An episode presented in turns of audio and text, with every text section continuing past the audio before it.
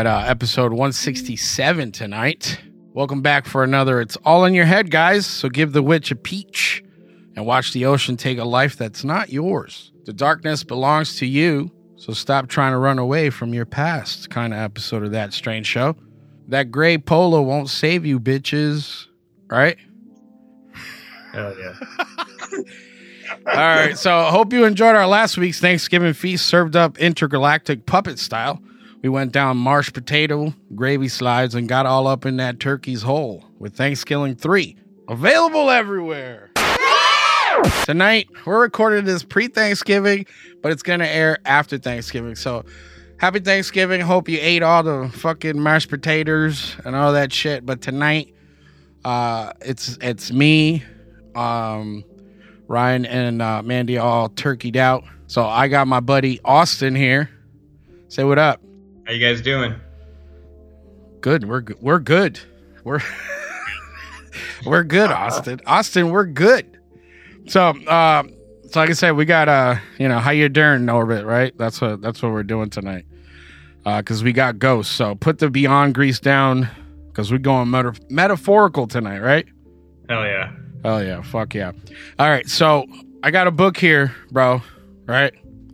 I think I think you might have wrote this book. You're a writer and all that, right? Correct? Yeah. Writer, author, skateboarder, Laun- laundry guy. laundry guy, German Shepherd owner. you are. You do own a German Shepherd, uh, like uh, in Bad Moon. Mm-hmm. Yeah. What's so it's uh, He's a 11 year old uh, stubborn old man now. what's the dog's name? Titan. Titan. Nice. Yeah. I have seen pictures of him online. Uh, he's got a nice coat. Got a nice. Oh, thank you. got a nice coat on him. All right, so so all right, since you're a writer, um, we met you, uh, I believe, at Rock and Shock, correct? Yeah. Uh, last year's Last 2019. last year, Rock and Shock. You were there, uh, slanging books, trying to get motherfuckers hooked. Uh, Yep. To reading, because you're, you know, reading is essential. It's an essential part of escaping uh, reality.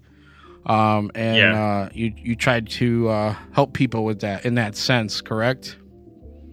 Yeah, I like to take people away from the actual horrors of the uh, world and escape into their own little realm in my books. Awesome, awesome. So, how'd you get into writing, man? Uh, actually, this is a funny story. So, uh, back in high school, um, I'm terrible at math, and uh, all through high school, I had to take um, remedial math. It was really like sucky and embarrassing. So one day, I was wearing a T-shirt. Um, it had the Tiananmen Square thing on it with the dude standing in front of the tank. Yep. And and it said, uh, "Stand for something or fall for anything." So the math teacher was like, "Hey, so uh, I know you're really good at writing and everything. If you write me an essay about that shirt and what that means to you, I'll pass you with a C." Okay. Sure enough, I uh, wrote a seven-page essay on that shirt, and uh, she showed it to my next as I was moving up to be a, a senior. hmm They showed it to the English teacher, and I took like advanced placement English and everything. And uh, her name was Dr. Parker, so she really pushed me to uh, pursue it and start writing and like that. But I was writing clear back, back in like third and fourth grade. I was just writing little like one paragraph stories all the time when I could. Nice, nice. That's awesome. So yeah, it's it's kind of like you were. It's a, it's in your in your makeup, your genetic makeup, to put the put Yeah, the like- put the word on it. I go to sleep, and if I think about characters or I focus on what I'm going to do in the next part of my book or my writing, I fall asleep faster. So. So you're busy braining, big braining in bed, and you're like, ah. Uh, then you wake up. You wake up in the morning well rested. That well, yeah. Well, that's not saying that my shit's boring, but so no, no, no, I no. fall- But no, that's not what I mean. I mean you work like you're working. see it, That's supposed to be taken as that. That's not what I meant to make it sound like. I meant like, you know, well, most of us are in bed clenching our teeth, like worrying about work. You're building worlds in your head until you fall asleep. when I wake up in the morning, like especially on my days off, I write the best in the mornings. So like I have like a mug of tea or whatever, and I just sit down and it's funny because I don't work from like a plot, like a outline of a plot or anything. It's just all in my head, and I just go for it, and then I go back and I try to fix things or add things. Okay. So you don't do that little spider web thing like the, you know, the ma- the main plot should. with that, you know, you the daddy long legs. Remember that shit from school? Yeah, yeah. Yeah, yeah. So, all right. So, um, what are some of your influences? Uh, so many. Uh, so growing up, it was mostly I was really attached to like skateboarding. Mhm. So I looked up to two pros in particular were Jamie Thomas and Corey Duffel, and Okay.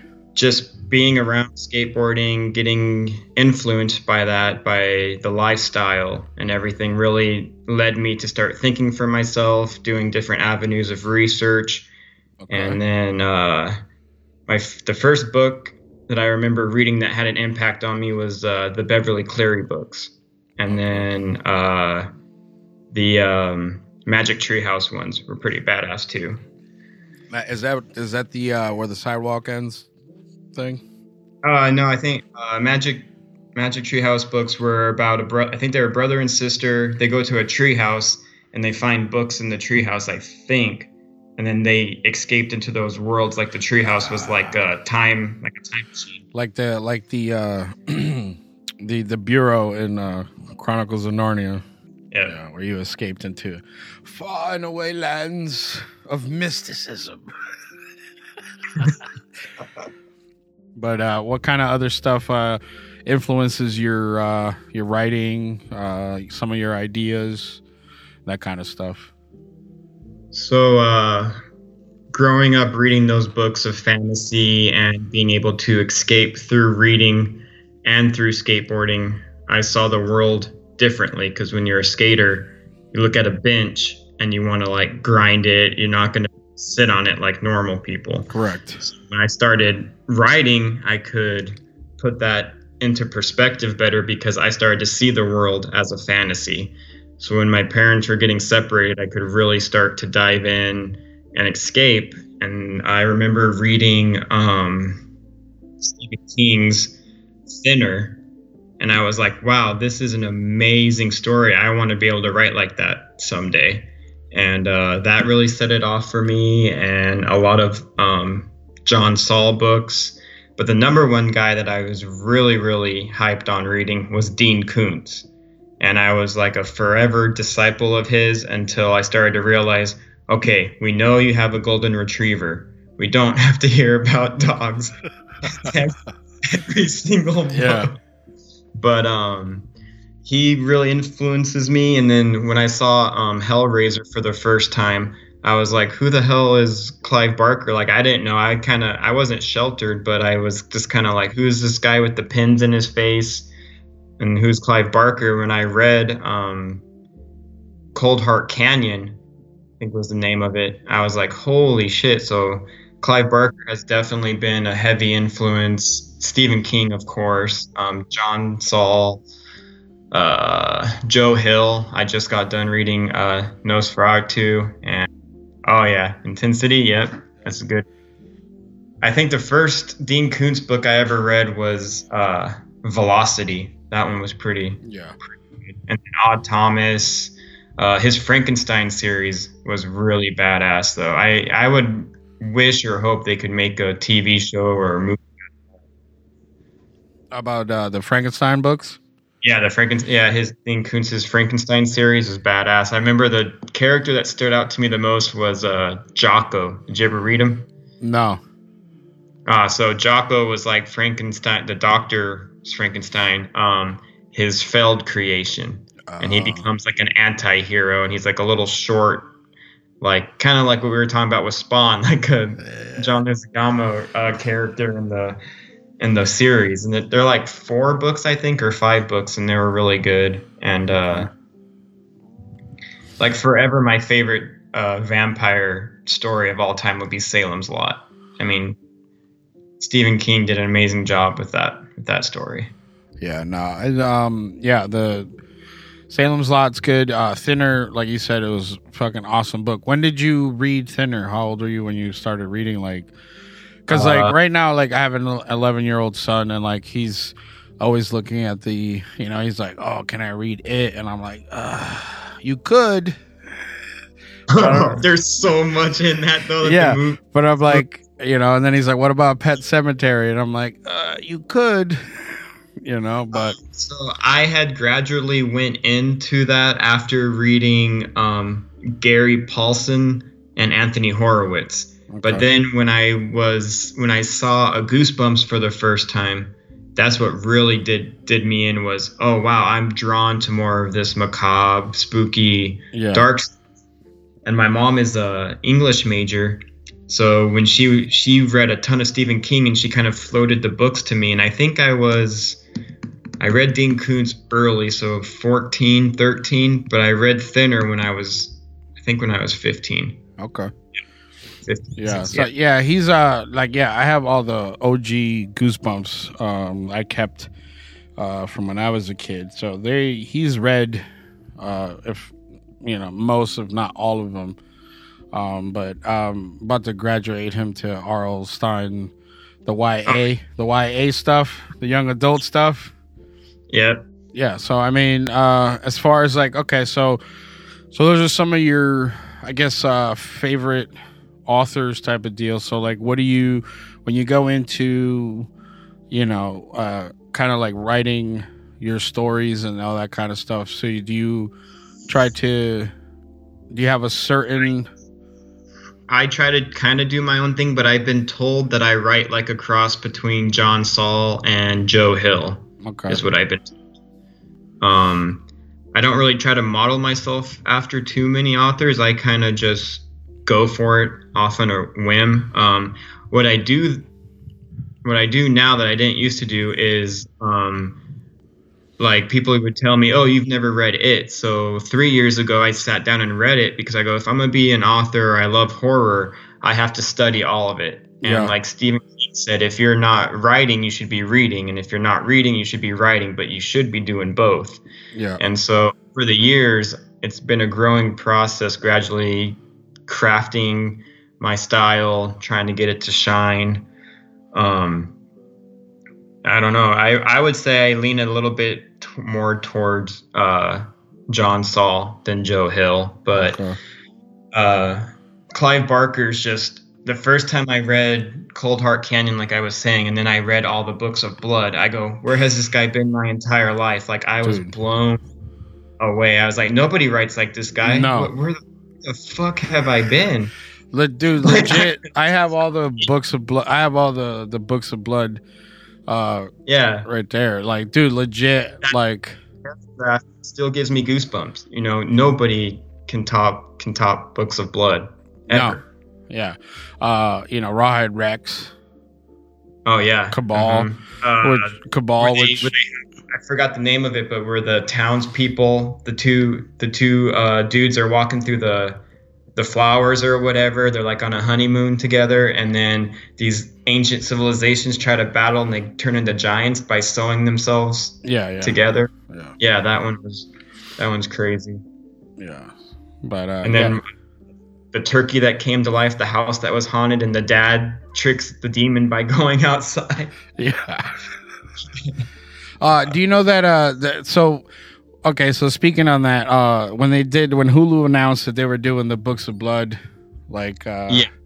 I was a little worried about that. Uh, I have not yet checked it out. Have you checked it out? Yeah, I started it and I'm 25 minutes in, and so far I, I like it. You- I did like the old movie from 2009 though, called Books of Blood, Yeah. which I my favorite Clive Barker movie is Nightbreed, 100%. Nightbreed and then then Hellraiser. The box. You opened it. We came. But also Lord of Illusions is good. A lot of this stuff is really really good. It's just I feel like directors have a hard time getting his stuff correctly, kind of like how Mike Flanagan has come in. And I think he's done Stephen King super justice. Gerald's Game, you know. Yeah. I think if mine ever goes great out there or somebody wants to pick it up, I would probably have to say I would want Mike Flanagan or Eggers Yeah. to, to try to do do it. And actually, you talking about how you like Hamburger Man a lot. You know who I based his appearance off of? Who? So at first it was going to be Michael Shannon, and I go, nah, he's not that level. I don't think he could pull it off. McAvoy. I was like, okay, imagine McAvoy coming across as this nice, genuine dude at a beaten up rest stop or hotel or whatever, and then just totally goes the opposite. Yeah, yeah. No, I can see that now that you put that in my head. Because, like, yeah, the description that you give in Hamburger Man, like, uh, and that's the thing, like, from reading, you know, from what I've read so far, like, you do a good job of um being descriptive, but not like over, like, overly. You know what I Oh. mean? Because, like, I I try to give enough development so that people can care about them because that's my biggest thing in horror. I kind of get tired of seeing stupid people make decisions, or you know it's all just blood guts. Let's just run through it, which is fine for some areas of the genre. Yeah. But I like to care about the character so that you can have some type of. And I mean, books and movies are totally different. Of course, you sit for an hour and a half. It doesn't, you know, you don't have to worry about that stuff. But in reading, if you're going to take the time to sit down and read, I would never want anybody to be like, "Oh, this is boring," because then I'm not doing my job as entertaining or taking people away from the horrors of the real world. You know? Percent. Um, because like even even a small description of like uh, um, towel wrapped around the body, towel on the head, like a like a cupcake swirl, um, Oh, and then uh, and then the third, and then you you know you went even the third towel like, and then how she's like uh always in excess. I've always been like, you know what I mean. So yeah, it's like that part made me chuckle because like um my wife does that. And and then that's not even like a huge part of the story. It's just but it tells that like Yeah. the the ex the the the the, the excess, you know what I mean? You made it to the second story then, or because you read Garden of Flies, so you read the stairs as well. Uh no, I I I I, I was moving skipping around. Oh, okay. So the stairs we were talking about if you find anything strange, um, Coast to Coast M did a post about um, these people over in Europe that found a staircase in their backyard and they didn't want to go down it because when they bought the house it wasn't there.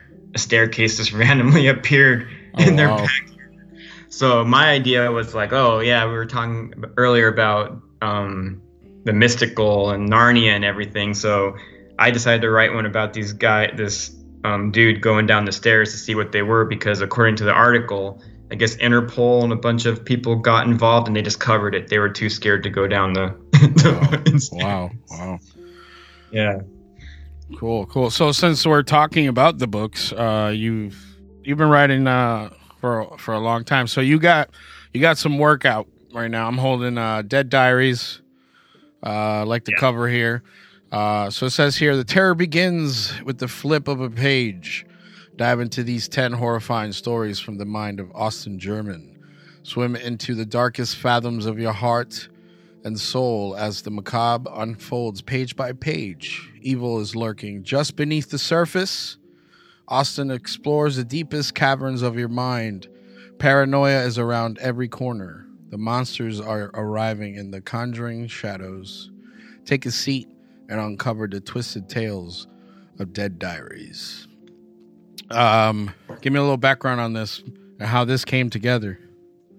So I had I remember reading Night Shift and I had just gotten done reading it and I remember I had one book out so far called Perennial Harvest which was about aliens coming down in plants kind of like my I love Invasion of the Body Snatchers Yeah, I was gonna but, say. uh, I, so what I did was I had um, the rain had these little seeds in the drops, and they get planted, and then like the vines come out of the uh, ground, and there's walking leaves that walk on the on the vines and shit. Yeah, yeah, yeah, yeah, yeah. dude. And so then it goes in our belly buttons, and it and it eats us. Basically, terraforms us to become one with the earth because it was like Hey yo, what the fuck? Mother Earth was pissed off and shit. Yeah.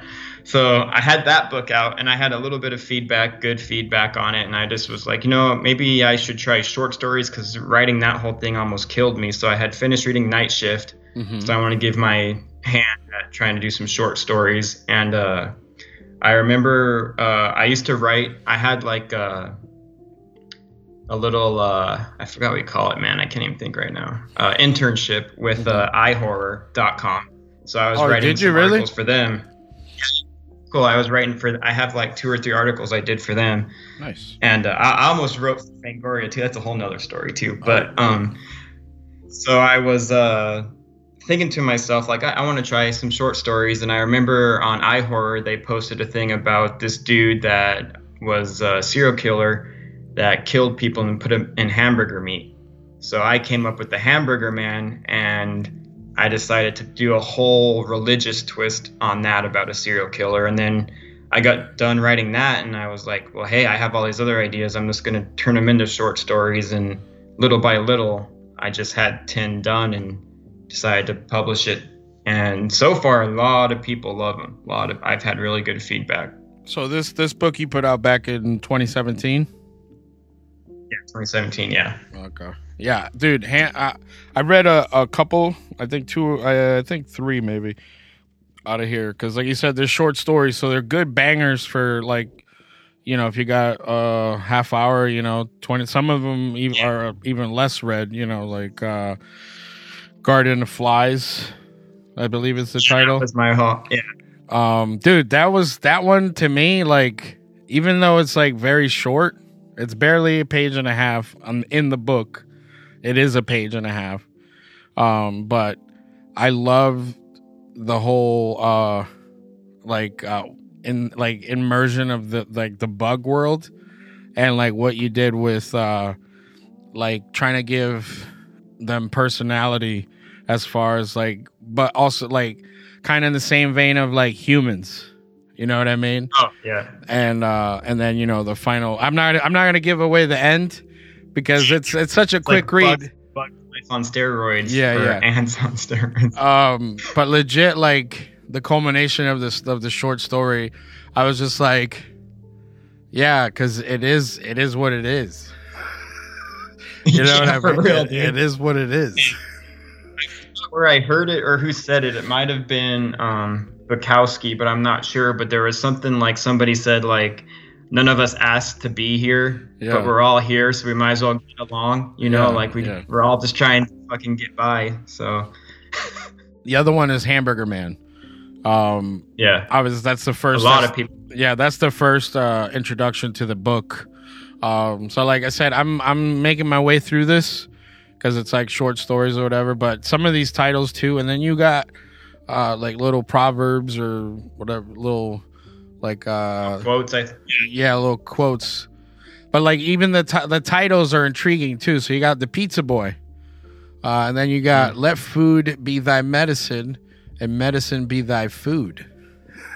You know? So like i'm like all right i can't wait till i get to that. You know what i mean? Because you know? That's a crazy t- fucking ending though, dude. Like Does I had a lot of fun writing Dead Diaries, dude. Like uh I don't know, I'm super proud proud of it. Hamburger Man though, like I remember people asking me like, "You would never be that dude, right?" And I was like, "Uh, no." And they're, they're like, "How can you write something that dark?" And I was like, "Dude, it's not that dark. It's, I mean, that's what i was to gonna me, it you. wasn't that." that's what i was gonna ask you today um are you uh, uh a psychopath Go on, go tell her she'll not be appeasing her ugly appetite with my food or my son. Or do I have to tell her because you don't have the guts? Huh, boy? You have the guts, boy? Shut up! Norman Bates. Are you are you okay? no, and uh, but that's the thing. That's a testament to like, like I I I enjoyed I I'm enjoying the shit out of what you're writing and what you're putting together. So like, um, like legit the hamburger man, like the whole thing with like they look beautiful on the stove. Uh, I dug that shit. So give me a little background on the hamburger man. Yeah, so f- uh, funny story about that was I used to be the delivery driver uh, for Lowe's. I used to deliver appliances and install them, and I was so agitated by like this one day, just agitated at customers, agitated at traffic. And I remember, like, I think it was Tobe Hooper who got the idea for Texas Chainsaw by standing in a hardware store looking at the chainsaws and trying to get to the cashier or whatever. Yeah, And I was like, man, imagine if somebody just chopped these motherfuckers up and put them on the stove and like, yeah, now you're beautiful. Like, whatever, you know. Like these pe- these people like kind of like saw, you know, you're taking your life for fucking granted. Like, imagine, man, now you're beautiful. So again, I ask you, uh, you okay? yeah. No, I mean that like legit, dude. We've all had uh standing in line like uh uh visuals or visions of like taking samurai swords and chopping people in half and like just so we could get to the front of the line. It's not even like I'm I got I'm a murderer type thought, but it's just like get out of my way. Dude, I think I would probably like I don't know, I'd probably if I had to choose if I was going to be one, like Norman Bates or Patrick Bateman, like one of those between those two. Oh, okay, okay.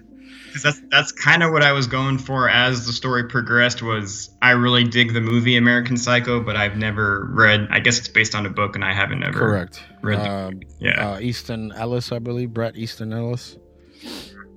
Um, yeah, no, American Yeah. Psycho. That's uh, that's a good one. Um, all right, so like from, because like, all right, I'm gonna give a little bit of the premise. Like the, the sisters are, they have secrets. They have secrets, and uh, yeah. um, so like at first I thought legit that like Hamburger Man type deal. I thought it was gonna go one way. Um, then it did. So like that's like I said, another testament to uh, good writing because like you led.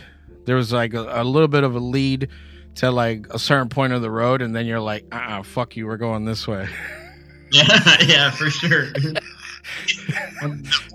the hardest part was like trying to think of the religious aspect of the dad and um, the son because I didn't want to be like that movie Frailty, you know. Yeah, yeah, I yeah. was trying I was trying to branch off from similar ideas but like make it my own Yeah. and uh I like I I I was surprised when I got to the end I was like fuck I thought of that holy shit wow, it was it's it's it was good. I like how you know uh it ends like uh like I said. I'm not gonna spoil any of this because you gotta go. You guys gotta go buy buy this book because like uh it's it's delicious. Um, but like the end of that le- of the letter in the story where it's like peace and pain, oh yeah and I was just like, "Fuck you, man."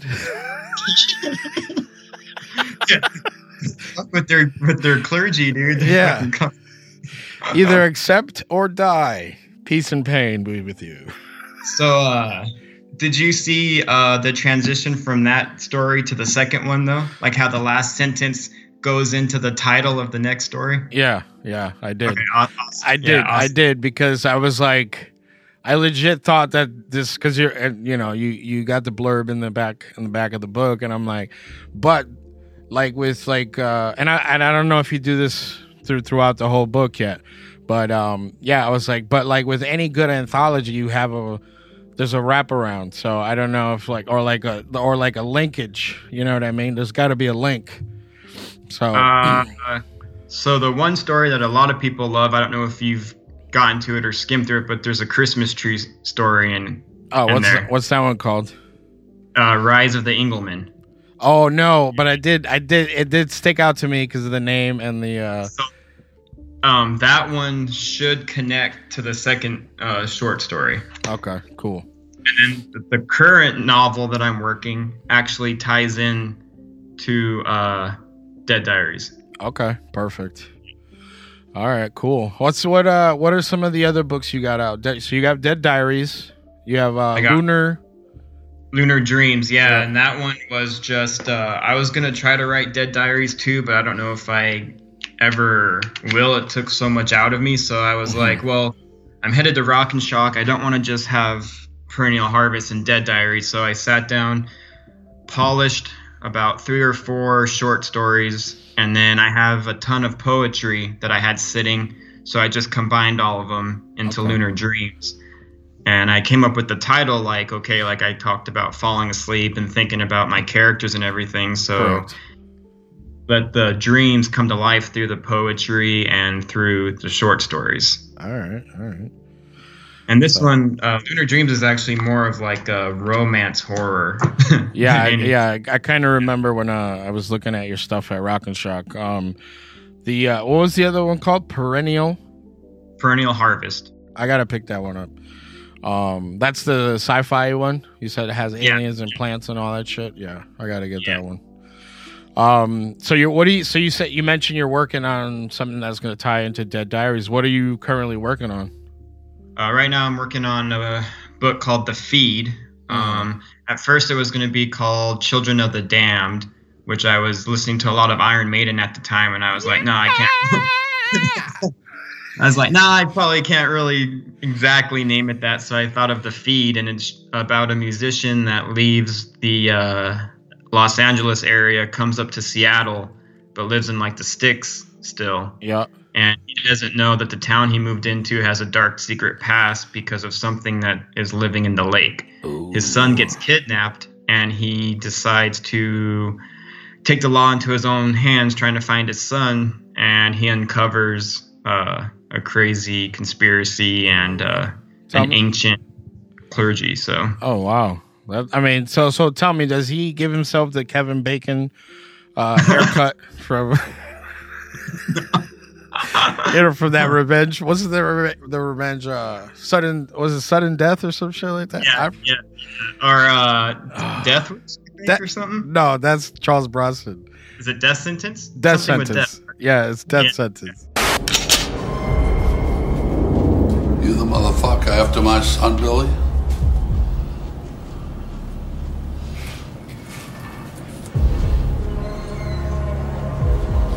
He's your son. That'd make you the motherfucker killed Joe, that right? You killed my youngest. Now you're after Billy, yeah? Yeah. I'm after him. Well, Billy's no damn doing of mine. Anything he did's no damn doing of mine. Uh, yeah. so the guy gives himself the little Kevin Bacon hair. Oh yeah, yeah, yeah. nah, he uh actually I don't want to give too much away. No, I know, yeah. I know, I know. All right, so I mean, it sounds like you're busy and you're almost done with that. You're editing Yeah. right now. What's the process? Should out in uh, January. January. So wow. uh, actually, uh, O'Hara, well, Scarlett, she is doing the artwork for the cover. She did the uh, um, Freddy Krueger, the Dream Dream Catcher one for me, and that was really awesome. yeah, I did see you post that.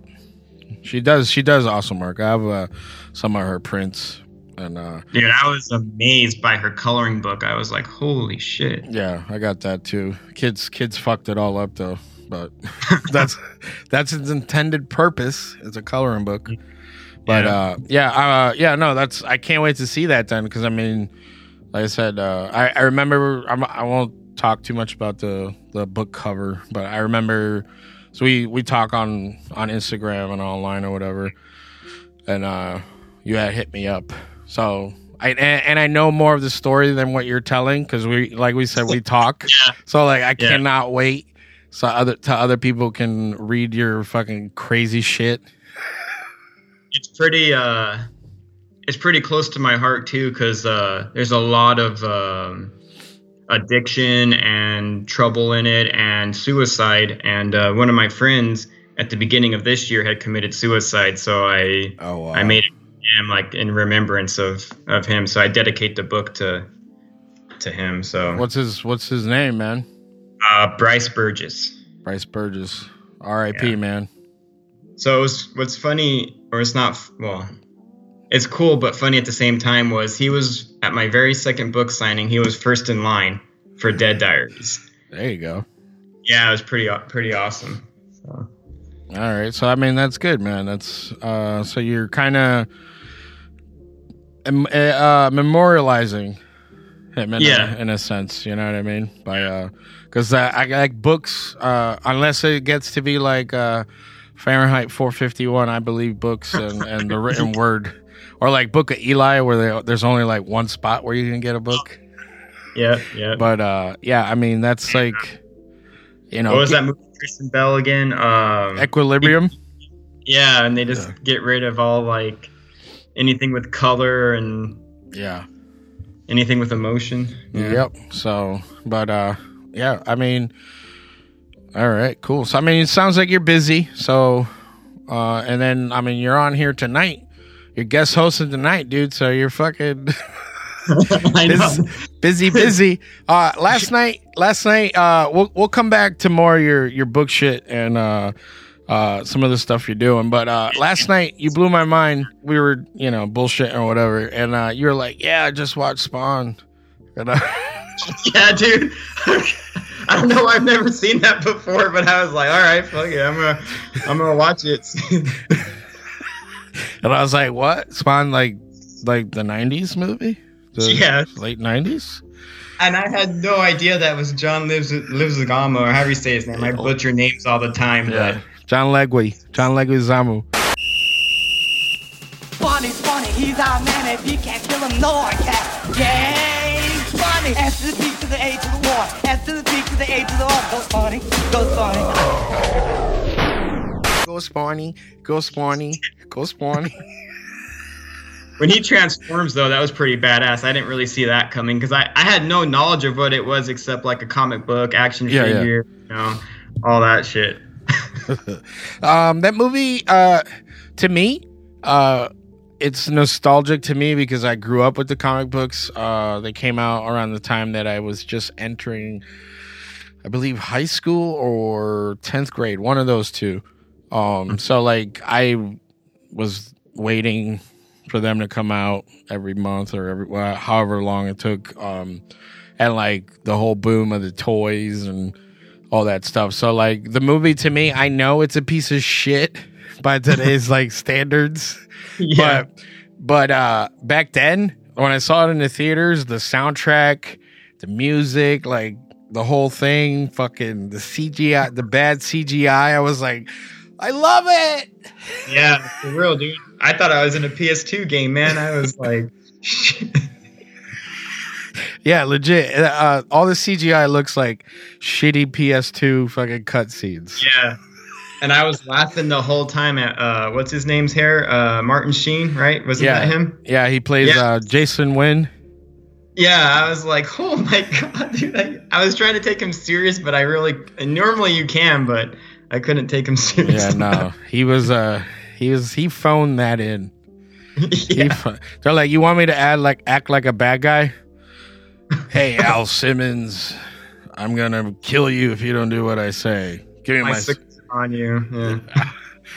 But uh, no, I just I wanted to bring that up because we covered it a while back, and I remember uh, I think Ryan uh, tore it to shreds, but I was like, no, I love it. It's my favorite. so I mean, things of the past, right? Like you watch, you just recently watched Spawn. I just recently watched uh, Scary Movies to Tell in the Dark. Uh, Ryan was making fun of me because he's like, that came out like nine years ago, and you just watched it. But uh, there's, you know, like uh, they're always doing like all these remakes and all this shit and like kickstarting other bullshit. So right now, some of the rumblings that I heard is that there's a new Predator movie uh, supposedly coming, and it's from the dude that directed 10 Cloverfield Lane. Um, did you watch the last Predators? Uh, yeah, and I actually, I don't know. I liked it better. I like the concept of Robert Rodriguez's one before it, Yeah. but I don't know. The only issue I had with the newest one was they wasted Tom Jane, Thomas Jane. A hundred percent, dude. I like Shane Black a lot. I love most of his movies. I love, really love um, his uh, Monster Squad, and I was hoping for the best for this for this one, and it was pretty good. I I enjoyed it, but I think they just wasted Thomas Jane big, big, big time, Big time. in that. Big time. And I was like, whoa, Thomas Jane is in this. I love him. He was a Punisher. He was um, in the Mist. Great You know, yeah, and uh, you know, I'm like, but they they reduced him to be in the back of the bus, fucking yelling tits, yeah. They gave him, yeah, they gave him um, Tourette's or whatever. which is fine, which is fine.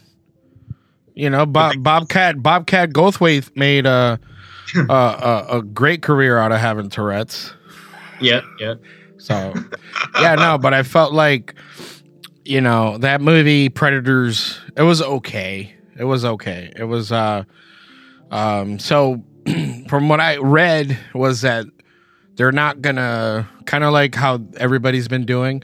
Oh, we're picking up where part two was, and uh, we're that the other world doesn't exist anymore. So supposedly they're gonna kind of get away from like you know how uh, what's that guy dude's the dude's name with the big nose, Adrien Brody, Yeah, Like- Adrien Brody. Yeah. and like all that shit, and the AVP.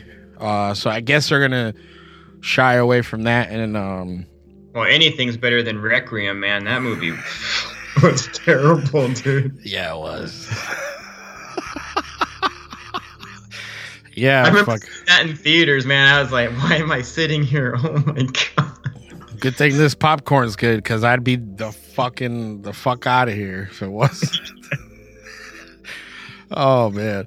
So yeah, I guess uh, we can expect. There's really I didn't read anything about as far as like plots or anything like that. They're just right now. Like I noticed, jo- Jordan Peele put out uh, a press release or something was written up about Jordan Peele a couple weeks ago, and he was like, "I'm making a movie. It's gonna be scary," and that was like the the thing. And then M Night Shyamalan did the same thing. I'm making a movie. It's gonna be scary. And then like from the articles, like why I don't understand why they keep doing that. Like these guys are like, I'm making a new Predator movie. It's gonna be good. so like, th- there's no no premise or anything other than expect a new Predator movie at some point. What they, what they need to do is give us no, the final chapter of Sinister, man. I love Sinister. Sinister was, uh, I believe, voted to be the number one scariest movie uh, ever. Oh, I did see that. Yeah. ever. And uh, I believe Ryan was like, bullshit.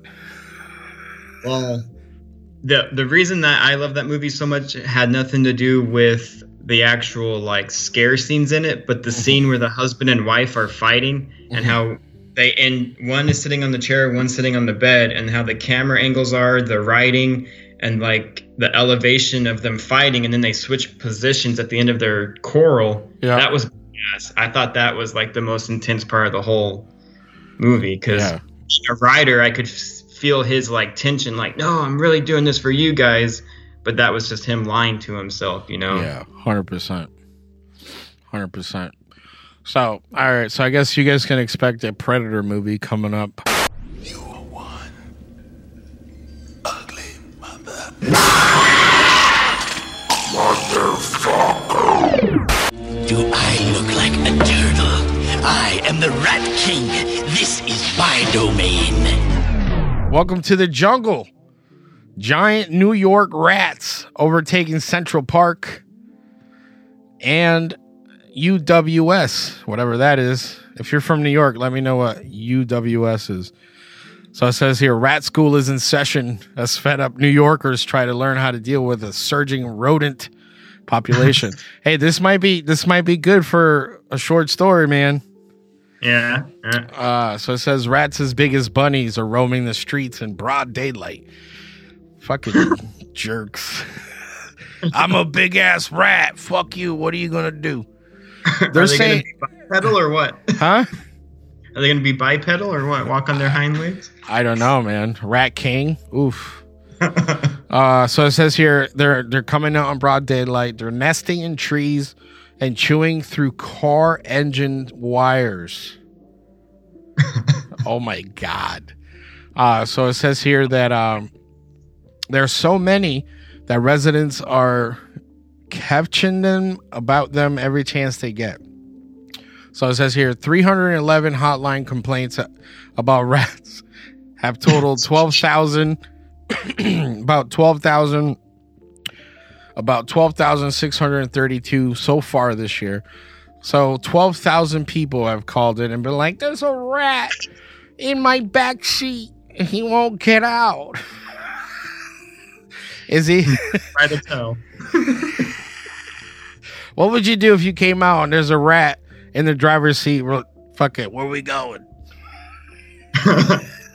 Fucking the cheese factory. Let's go to Cheezers. Yeah. Oh, not Chuck E. Cheese, right? Yeah, Chuck E. Cheese. Actually, there, there's a funny story about a, a rat and my mom and me. Uh huh.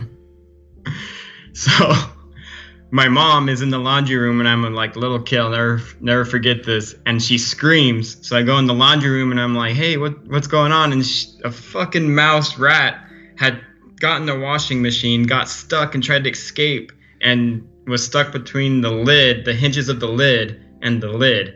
And it pressed its body and she thought it was rubber. So she took these pliers and tried to pull it out, thinking it was rubber, and the rat fell apart, and the guts and everything went everywhere. And she flung that shit at me, dude. Barely missed my head, and was screaming like crazy. I mean, the best part is okay. She almost hit you with a dead rat, but then she's like, ah, goddamn thing, fucking sock is stuck in here. Yeah, she thought it was rubber or like a black sock or something. and she's digging away at it, and next thing you know is fucking guts. Like, what's the thought process that goes through your head when you go, wait, that's blood's that's blood and innards. I don't know what's going on here. oh man. Um so it says here Central Park is overrun with huge rat, fat rats. Uh, I saw a man on a bench in the rambles swatting them unsuccessfully with a la- with a rake. Wow. well, I mean, with COVID and less people out and about, and like, like, I mean, it's like I Am Legend where you're gonna see the lions fucking rolling around in New York yeah. City, except it's gonna be fat rats. so if you look at, like uh, black sheep. oh, Remember that movie with the sheep that? Yeah. Yeah. Uh, so it says here, I know I saw a while ago, uh, like, I don't know if it was a documentary or whatnot, but in New York City, they it was like an old dude that had little dogs, uh, running around the city, like eating the rats. Huh. We just called rats. Didn't it come out in the '90s or something like that? There is, there is. I think I have the VHS over there. Huh. But, uh, yeah, no, but, uh, this was like a real life documentary thing. Oh, okay. Like uh, they, were like the dogs are bred for because people were like, aren't the dogs gonna get sick if they get bitten by a fucking rat, or if they bite into a rat and like the guts explode? And he's like, no, they're bred for that. so I was like, Jesus Christ. but I guess if you live in New York City, watch out for rats. Watch out for big fat rats fucking tinkering around in your engine.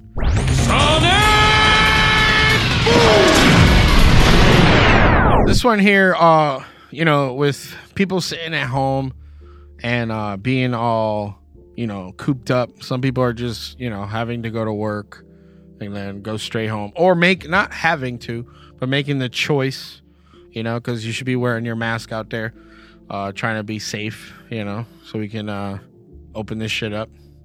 You know, open up the pit. Um, but are people going crazy, you think? Uh, not too bad. Like today when I was out skating, uh, I was at the skate park and some of us had masks and some of us didn't, and nobody really got mad at anybody or called anybody out. We were all just kind of having fun and vibing off each other. Um, at work, a couple people have flown off the handle about it, or like, "Hey, you're wearing that wrong." Like, fucking put it over your nose or whatever. But um, it seems like the majority now people aren't as freaking out as they were like the Yeah. first lockdown or when it first came Happened. to be. Yeah. Yeah. All right. Well, people in Connecticut are hearing mysterious booms. So it says here residents of the East End neighborhood of Waterbury, Connecticut. You ever been to Waterbury, Connecticut? No. All right. I It's, don't- it's a little, it's a little. Uh, say they've been plagued by a series of loud late night mystery booms for months. the booms, which, huh? Wasn't that a thing back in like 2016? I have no I idea. like mysterious boom. I remember reading that on uh, Coast to Coast AM that they were all over the United States. They were hearing random booms or something like I, that. I guess the boom has arrived to Connecticut. because uh, this was uh, from November 20, 21st, which is today. Uh, so it says here the booms, which resemble cons- concussive blast, come much later in the evening than would be normal for a contractor using explosives uh, for construction. so this is most recently on the night of November 6th. Landscape company owner Sakib Omar said he was watching television with his wife uh, in their East Main Street apartment when they heard and felt an explosion violent enough to rattle their windows. Omar ran to the window to see what might have caused the disturbance and told his 13 year old son to start recording. His son's recording shows a thick cloud of gray smoke billowing out from beneath a bridge supporting Interstate 84 over Pierpont Road. If you're from the area, you know where that is. Uh, people are confusing it for fireworks, Omar told the Republican American. I'm like, uh, that's like, like, that's not fireworks. That's like a dynamite stick or a pipe bomb. It has that impact. I felt it on my windows. Uh, Omar said that he's heard similar blasts around his neighborhood for about three months. Uh, prior to Omar's experiences, resident Elizabeth Bartley says she saw a bright flash of light accompanied by a sound like a dumpster being dropped from 10 feet up. How does she know what a fucking dumpster sounds like being dumped from 10 feet? That's like exact, you know? Yeah, what's this? What's the story behind that? She'd be pushing trash off the balcony. Yeah. yeah. Well, I remember back in my day when we used to drop dumpsters from 10 feet up. That's the same sound I heard. but it says the flash came from her right, she said, in a grease in a grassy area by the Eagles Nest Apartments. That apartment complex is less than a block from the bridge where Omar's son captured his video of billowing smoke following that family's experience with a mysterious explosion. Uh, she says, uh, Bartley says she regularly heard the mystery booms uh, as often as every night for a week, although sometimes there's a few days of reprieve between events. So, uh, have you ever uh, experienced the boom? No. All right, so let me get this straight. You never watched Castle Freak, you never watched Short Circuit, and you never experienced the boom. No. Three strikes, you're out. that's that's it. And thank you for coming on. I mean, I what do you think? Uh, all right, what do you think ex- as an explanation for this? Because I I I, I'm, I did watch a little bit of that video, and there is smoke coming out over by the bridge. But like, I mean, I'm assuming that at some point it's probably some late night work. You know what I mean? It's Rodan. Yeah. I would assume this some late night work or something, or somebody on the construction crew just messing around. I don't know. Yeah. So uh, it says here police in the area said no one saw or reported any type of explosions. Uh, also, uh, the Department of Homeland Security, wow, uh, was notified of the boom. Damn, got everybody coming out. Who told you to put the boom on?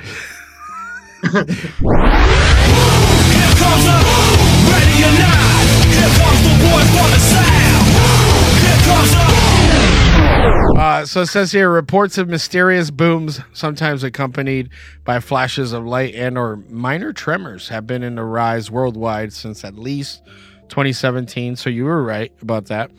Uh, continuing throughout uh, 2018 and into 2019. The booms have been reported across the United States, uh, Arizona. Didn't you live in Ari? Yeah, I did live in Arizona. So So, you I never- have experienced the boom. So you might you might have experienced the boom, dude. yeah, I might have. Damn.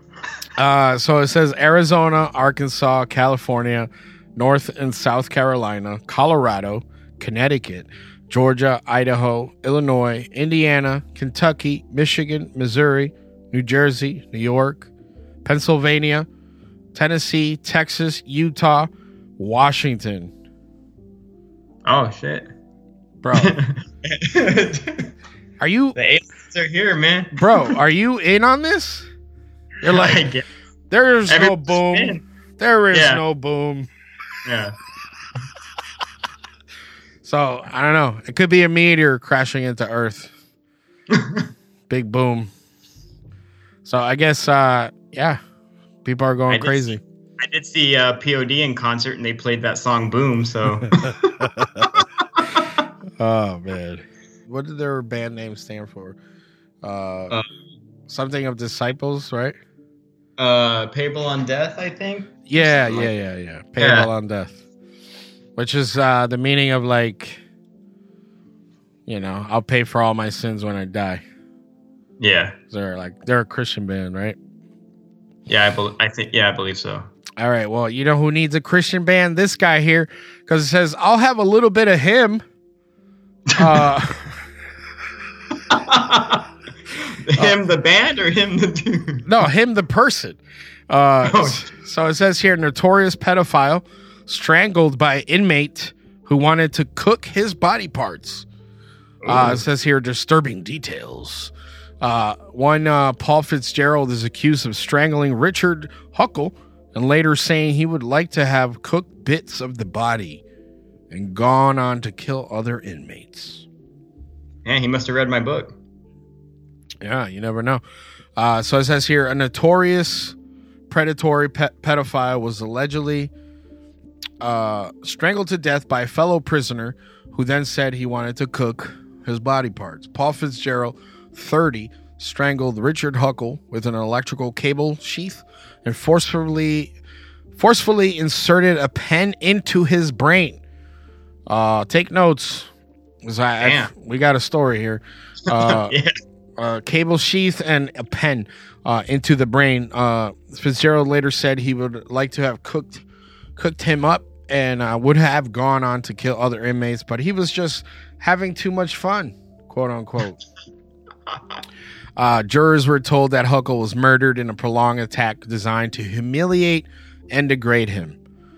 Uh, says Fitzgerald denies the murder, but you said you were having fun. What the? What the fuck? Yeah, I just killed this guy, but no, that wa- really wasn't me. It wasn't I don't know me. It wasn't me. I just, I was just trying to have fun, you know. So it says here, prosecutor Alistair Neil McDonald QC said the attack was carried out as a form of punishment. Obviously, uh, the, the attack was carefully planned and considered by Fitzgerald. Uh, he said Fitzgerald was found in Huckle's cell by another inmate straddling the victim, who was on the floor near a pool of blood. Uh, prisoner officers were alerted, alerted and found Huckle gagged and bound by his hands and feet with a ligature around his neck. They told the police the attacker appeared to be whispering into the ear of his victim, although it is not known what he said. What do you think he said? That's wild, man. I don't. Uh, Like, uh, like, uh, while he was like strangling him, like he was probably like, "This is for all those fucking kids you touched, you piece of shit." yeah, probably. fucking yeah they tried to revive him but uh fitzgerald told the officers yeah i don't think that's gonna work. I think i killed him. He's dead. Oh my god. He's probably saying "burn in hell, bastard." probably. Uh he said uh he enjoyed what he was doing to the body of mr huckle and that uh he would uh kill two other two or three others that he had his eye on. Oh, so this guy was he's serious. yeah Were the other ones pedophiles too? They don't say. They don't say. Huh. So, but we'll see. Uh, yeah. So that's woo. You know, jails. Jails a hard place, man. Uh, you never know who you might get set up with or uh, find out. You know. So, but yeah, I mean, he wanted to cook him up, put him in a jailhouse burrito. Jail, jailhouse rock, man. Yeah. So, uh, speaking of jailhouse rocks, Phoenix rises from the asters. Uh, I can never say his his first name because uh, English is my second language. But uh, Joaquin Phoenix uh, Mhm. is in talks to star in Ari Aster's "Beau is Afraid." Or that however you want, or ever however you want to say it, Beau or Bo, B E A U, Beau. Is yeah. See, it's like one of those things: tomato, tomato. Uh, so Joaquin Phoenix, we know him, uh, you know, from Signs, Eight Millimeter, uh, that other movie with uh, he played uh Brad Pitt's, um, what, Alexander was it called? Alexander. Oh, uh, no, it wasn't. He wasn't in Troy. Troy too, wasn't he? He wasn't. Oh, that's what it's called, Troy. Yeah, Troy. And then uh, her. He was in that movie with her about he falls in love with the uh, automated voice. That's Oh. Scarlett Johansson, I believe. Yeah, I mean, I I don't fault him. Oh, joke, basically. Yeah, Joker. You know, if Scarlett Johansson was like, "Oh yes, email," you got you you got email. Bad for him though, man. I kind of almost cried in that movie. I was like, dude, you're falling in love with the computer, man. Like, But she's so sexy though, right? yeah. Uh, actually, actually, I think she was way more attractive in Eight Legged Freaks than as Black Widow. Dude. uh yeah, I'll That- give you I'll give you that one. I'll give you that one. But uh so and and you- you're familiar with uh, Ari Aster's work, right? Yeah, yeah, yeah. All right. So I actually I liked Midsommar over uh, Hereditary big time. did you? Yeah, I did. Okay. Uh from what standpoint? Uh, the storyline. Um, I didn't see that dude's family being that fucking crazy. I thought I was going in blind. I just thought it was gonna be. Uh, I knew it was gonna be uh, like what they say artsy fartsy or whatever, but I had no had no idea going in that it was gonna have that crazy twist at the end or how his family was all part of that shit. Yeah, yeah. No, I I definitely enjoy Ari's work. Uh, Hereditary, and that's the thing. Like, I felt like Hereditary and Midsommar were are, are to me at least um, a yin yang movie. Uh, movies, uh, not in the sense that they're both dark and all that stuff, but they're they they sit together. You know what I mean? As far as like on the spectrum of like uh, deterioration and darkness. Yeah, when they jumped off the cliff, man, I would that kind of scarred me. I was not. Ex- I was like, Yeah. holy shit. Yeah, legit. I saw that in the theaters, and it was the brain hitting the the, the dude's head hitting the ground. I was like, oh my god.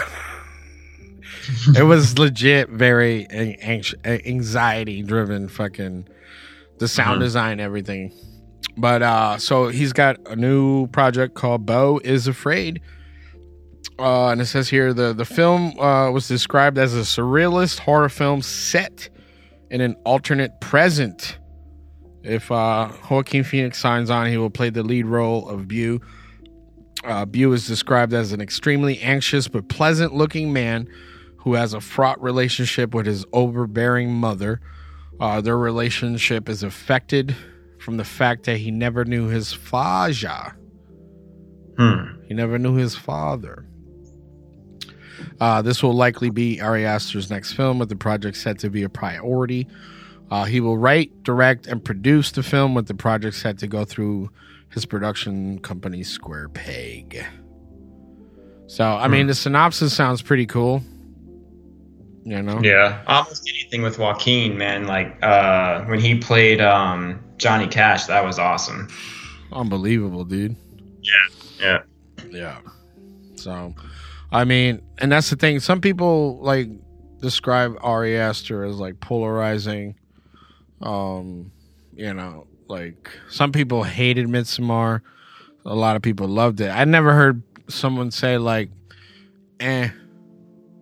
They either Yeah. love it or they hated it. hmm Same thing with uh, Hereditary. They either loved it or they hated it. I just I wasn't a fan. I like uh, I forgot her name. The main the mom. She's Toni? a really good actress. Yeah, I, I like her a lot, but I just couldn't. For some reason, I couldn't take the movie for like. It was hard for me to just to watch for some reason. Like, it seems sl- slower than a normal one of, his. I guess. Oh, okay. Like a slow burn. It was too much of a burn. Yeah. Okay. Like when she when they like when they had the seance, that was badass. But everything leading up to that, I thought like losing a kid would be way more devastating. But I don't know. I only saw I saw it twice. Okay. But, like it was just uh yeah, it was one of those that I just couldn't really hang on to for some for some reason. Yeah. No, I can I can see I can see why because um when I was watching it um like like legit like you said I I felt like she was overacting some of her Mhm. but then um as the movie progressed I could see that she was just trying to keep her shit together. So it Yeah. was like I felt like I went I went in that regard, you know, like I'm your mother. You know, like where whereas clearly throughout the whole movie you haven't acted like a mother at all. You know what I mean? So it was like, you know. But yeah, I mean Ari Aster, him and Eggers, uh, you know, for being new, new, newish, I guess per se, because they each, I think, I only have like two, two to three movies under them. Uh, you know, not counting their shorts and stuff. Um, I mean, have made some good, good, good stuff. You know, The Witch is my favorite though. dude, The I saw Witch, the and that was so that was, that movie's unbelievably good. So good. The Witch is fucking amazing. But uh, yeah, so look out for that. Joaquin, Joaquin Phoenix, swinging a bat, trying to find out who his fucking father is. Swing again. Well, swing swing again. Or, Yeah. No, swing away. Yeah, swing sw- away. swing away.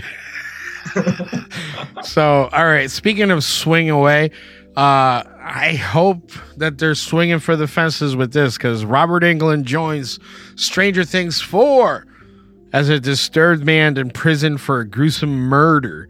Uh, I heard about this the other day, and uh, I forget who I was talking to. Uh, oh, one of my buddies, uh, Mikey. Shout out to Mike. Um, and we were talking about I was like, yeah, so you think it's going to be just like a nod, you know, or they're actually going to incorporate Robert Englund as like a pivotal piece of the of the pie, or is it going to be like where he's going to be the the zany one-liner fucking neighbor?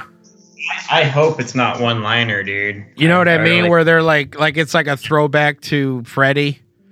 yeah. you know. So, but it says uh he's uh slated to be a disturbed man in prison for a gruesome murder. Um so it says here uh oh, okay. It says uh Englund will be playing the reoccurring role of Victor Creel. Uh, a disturbed and intimidating man who is imprisoned in a psychiatric hospital for a gruesome murder in the 50s. Um, so we'll see. Um, but like I said, he was uh, he reprised the role of Freddy in the Goldbergs. I don't know if you saw that. Did you see that? No, I did not. Okay. Fucking guy. No, but uh I mean season four, these kids are getting older. By the time they get season four out, they're gonna be like twenty and fucking Will's gonna look fucking fifty. And, I think I I think what I read was they were gonna try to do some spin-offs too after this season. After Oh. season what, Stranger Things the college years? Yeah, I guess. I have no idea. What the fuck? Dude, yeah. have you seen the kids like lately? Have you seen them? Yeah, yeah. And then what's her name? Uh, Eleven. She was in uh, the new Godzilla. Man, she's like a grown ass adult now, dude. Yeah, she was she's in a Enola Holmes, I think. Isn't she in that too? Ain't she the main? yeah, Yeah. I think so. Yeah, so it's like, and uh that kid, uh, what's his name was in uh the kid that played Will uh Buy the Byers was in uh oh yeah, yeah, yeah, yeah. wasn't he Um, just in some movie? Yeah, Wolf Wolfhard, right? His No, the, Wolf- no, the other kid, Byers kid, the kid that got caught in the underground or the upside down. Oh yeah, what was he just? I can't remember. I remember I just saw him in something. He was trying to play play a cool guy, but uh, I'm like, that's not him. He looks like he's fucking forty. Like, there's no way they're gonna give him a fucking He-Man haircut and put him back in the in the underground. Like, yeah, sure. Well, who knows? Maybe Freddy uh, Freddy Krueger will be the the night flare or whatever they call those things. Fucking I, look. I hope it's not one liners. I mean, they're great for Freddy movies, but Yeah. like He's I like fucking- his cameo in Hatchet. You know, he can, he's a Yeah. good actor. He can No, do. he is. He is. He's fucking welcome to the to the upside down, bitch. you know, it's like, but we'll see. So, strange nightmare. Stay Goldberg, Pony Boy. Uh, I guess Stranger Things. I don't know when it's gonna come back because I think everything got canceled because of COVID. So, uh, but maybe because I know they were doing like October releases, but maybe not no more. Probably next February or something like that. So I guess we'll see. How about this, Doc? So um, our buddies in Marketing Macabre sent this over. Uh, I'm looking at Toro Loco, Bloodthirsty, and uh, female were- female werewolf, available now on DVD and VOD. So it says here, uh, Toro Loco, uh, Bloodthirsty. It says a fistful of dollars meets Death Wish by way of Blazing Saddles in this Chilean Chilean genre specialist Patricio uh, Valladares wild action comedy. Uh, delivering equal parts humor and blood, the story follows a grizzled stranger who, arri- who arrives in a small town trapped in the grasp of a ruthless drug peddling crime boss and his paraplegic, slobbering, trigger happy son. The man known as Toro Loco is in search for the killers of his son, yet never too busy to permanently take care of marauding punks and thugs who get in his way. Uh, with the support of a young, beautiful, uh, but young beauty, her geeky brother, and a trigger happy drag queen, he sets out to clean up the town and avenge the murder of his son. A fast paced tale with memorable, ca- memorable, memorable characters. Uh, dude, That's a lot. Of, holy Dude, shit! this shit sounds bananas. Toro Yeah. Loco, Toro Loco, bloodthirsty. So Toro Loco means crazy bull, bloodthirsty. So it's bloodthirsty, crazy bull. Basically, is the name of this movie. Uh, you can go to horrorpatch.com uh, to check out the uh, the uh, the trailer on here. Um, but it's uh, by way of Bayview Entertainment and uh, Horror Horror News Network. Uh, but let me take a quick look here. Oh, I already like this. I already, I already like this. There's a guy, the cowboy guy looks legit. yeah, yeah. All right, so yeah, I'm gonna check that out. Um, I'll send you the link to this so you can see what the fuck I'm talking about later. Yeah. Um, and then the other one that they have here slated uh, available now is Chris Alexander's Female Werewolf. What do you think of that title? Uh, Wolf Cop. Wolf Wolf Cop or Cock? yeah, Wolf Cop. Wolf Cock. oh man. So it says uh, for uh, female werewolf, uh, lost in a fever of sexual delirium, a mentally unstable woman begins to believe she may be turning into a monster. A moody, sensual, and surreal psychological thriller from mil- filmmaker, musician, and magazine editor Chris Alexander. Uh, I guess he's an editor at Fangoria. Um, yeah, he's got a movie. It's by again by uh, Bayview Entertainment, uh, by way of uh, Horror News Network. Uh, let's take a quick look at this.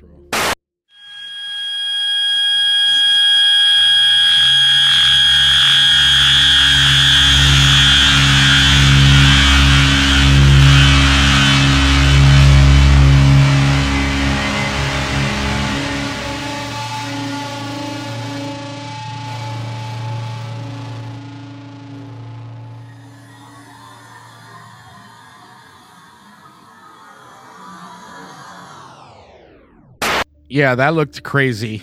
Uh, yeah, I'll send you the link.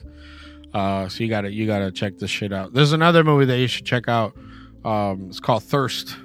It's uh, about a Icelandic, uh, a thousand year old Icelandic gay vampire the fucking trailer, dude, it's fucking nuts. It looks fucking nuts. I've been uh, we I've been having my eye on that fucking the longest now. I can't wait to watch that. But uh so yeah, that uh female werewolf uh and uh Toro Loco Bloodthirsty. dude, the fucking poster for Toro Loco Bloodthirsty looks like a, like a Walking Dead comic book. like like legit and like a bad guy in the background, all that shit. So look for that out, you know, uh, by Bayview. It's out right now, VOD, DVD. So, um, have you watched uh any of the uh scare? It does look like uh, it looks like a cross between uh, Walking Dead and uh, that movie Mayhem. Yeah, yeah, yeah, Yeah. yeah. So, right? It's, it looks crazy. Dude, or uh, or Red Dead. It yeah, like red. this- Yeah, yeah, dude. When I say you the trailer, dude, it looks fucking crazy. Like, dude's walking around with a cowboy. That dude in the middle is walking Yeah. around fucking people up. um, but yeah. All right, so yeah, check that out. Um, all right, so scary movie. You've seen those, right? Yes. Okay. So, uh, sca- I, I've seen something. yes, yes, you saw something. Um. So, uh, scary movies. Deputy Doofy uh, shares awesome pitch for a spin-off to mega hit Scream parody. Uh, so it said it's been 20 years since the Wayans brothers took a stab at spoofing.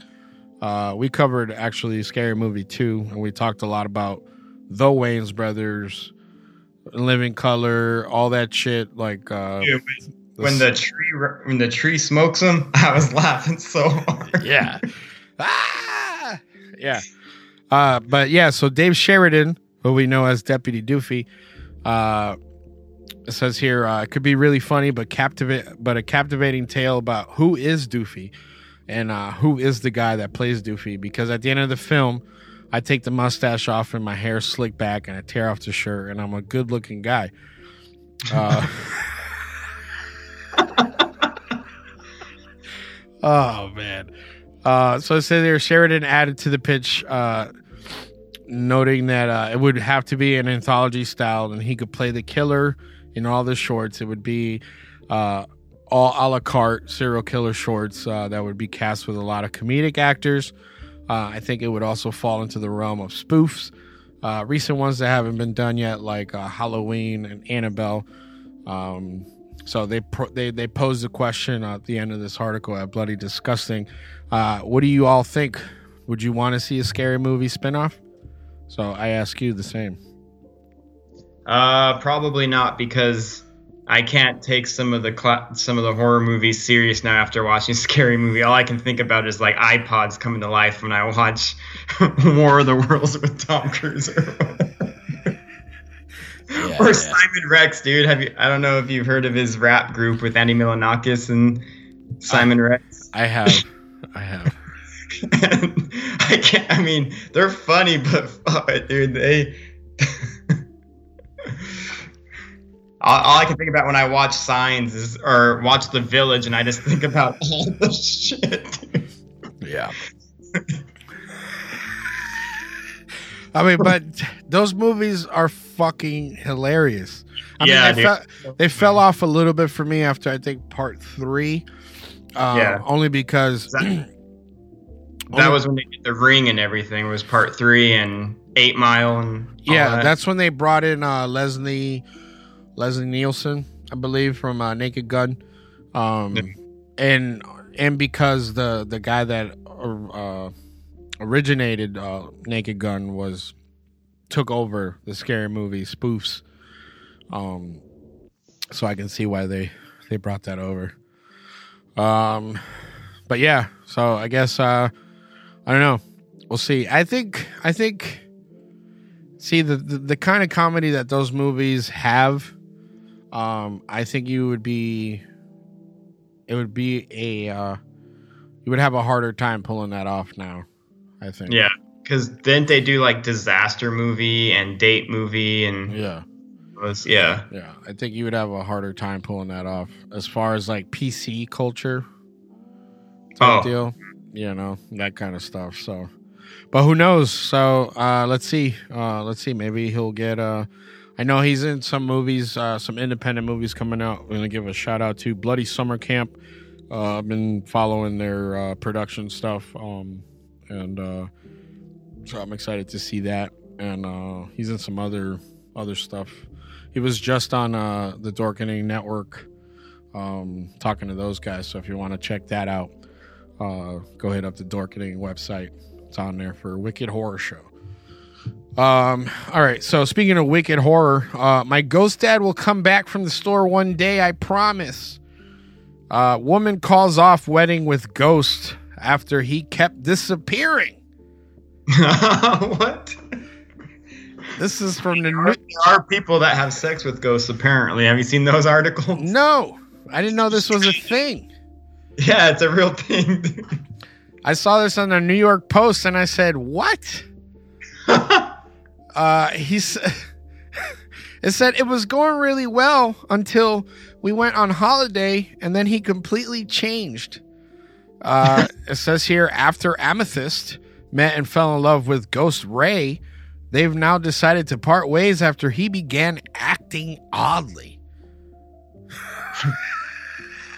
Oh my Floating or what? It Bed said- sheet? Oh my god, her name is Amethyst, so she like a she sounds like an old stripper or something probably. Uh, but it says here her fiance, huh? Hi, I'm Amethyst. You like my rocks? You Yeah. like my rings? Yeah, bitch, I'm a ghost. Yeah. Uh, so it says here her fiance totally ghosted her. Uh, a British woman uh, who claims she got engaged, quote unquote, to a ghost has now called off the wedding because he kept disappearing and started partying too much. Uh, we've called the wedding off, said Amethyst. Wait, her full name is Amethyst Realm. Oh, what the? Uh, she's 32. Uh, she said he just completely changed. Uh, Realm said she fell in love with a sexy spirit named Ray during a trip to Australia in 2018 and even consummated the relationship on the flight back home. oh, they went to a different realm. Then they went to the the mile, the, the- what is it? The, the mile. yeah, mile high realm. Yeah. Uh, so it says uh, the paranormal Casanova later popped the question on their nine month nine month anniversary, and things were going well until a recent vacation to Thailand. Uh, I think maybe he fell in with a bad crowd when we were on holiday. He just started becoming really inconsiderate.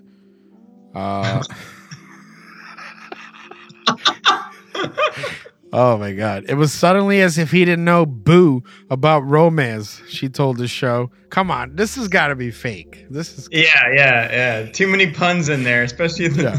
this." uh, it was uh, he disappeared for long periods of time. Uh, when he did come back, he bring other spirits to the house, and they just hang around for days. I think he started doing drugs and partying a bit much. What the? Interesting. So it says here ultimately they both agreed not to tie the knot. Uh, her story sparked some spirited comments on Twitter, uh, with one observer quipping, All men are bastards, even ghost ones. Interesting. Were we just talking about Beetlejuice? I'm the ghost with the most. Yeah. Fucking, hey, what's up, man? I'm doing gym tan laundry today. Yeah.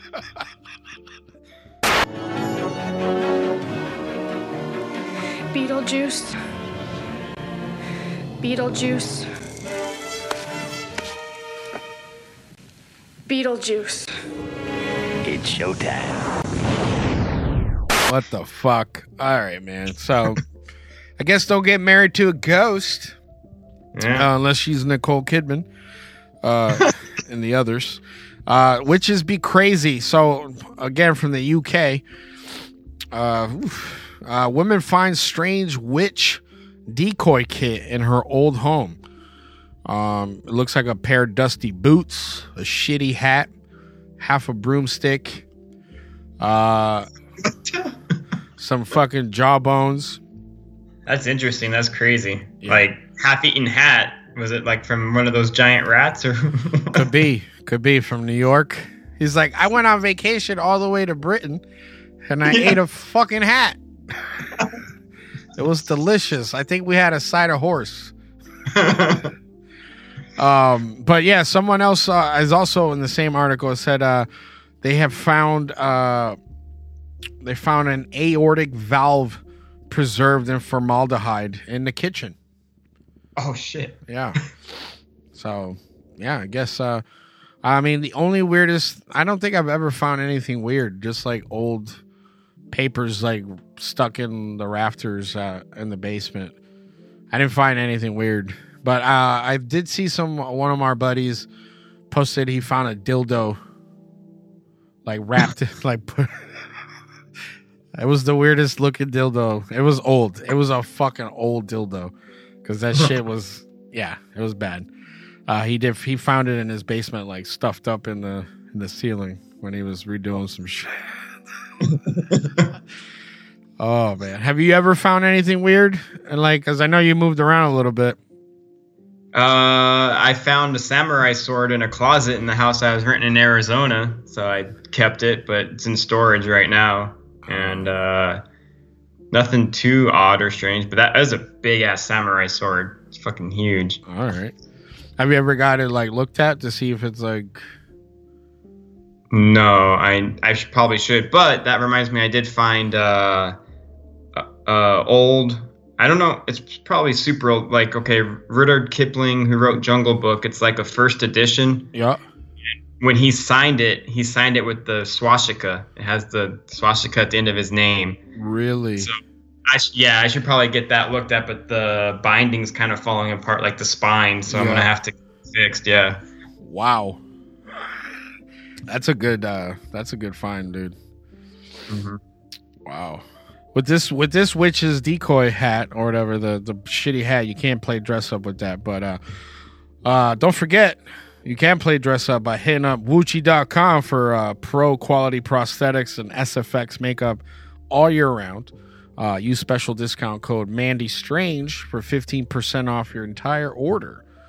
Uh, so if you like to play, play dress up, you know, dress up like a zombie or a shitty witch, uh, Mandy Strange for 15% off. Hit up horrormerch.com. They have tons of cool shit t shirts, uh, little statues, knickknacks. Uh, make sure you use code SSP for uh, 20% off your order there. Uh, it excludes any already discounted items uh, and covers men's and women's t shirts. So hit them up. And like always, this episode is brought to you by Deadly Grounds Coffee. GetDeadly.com. Coffee to die for. Booyah.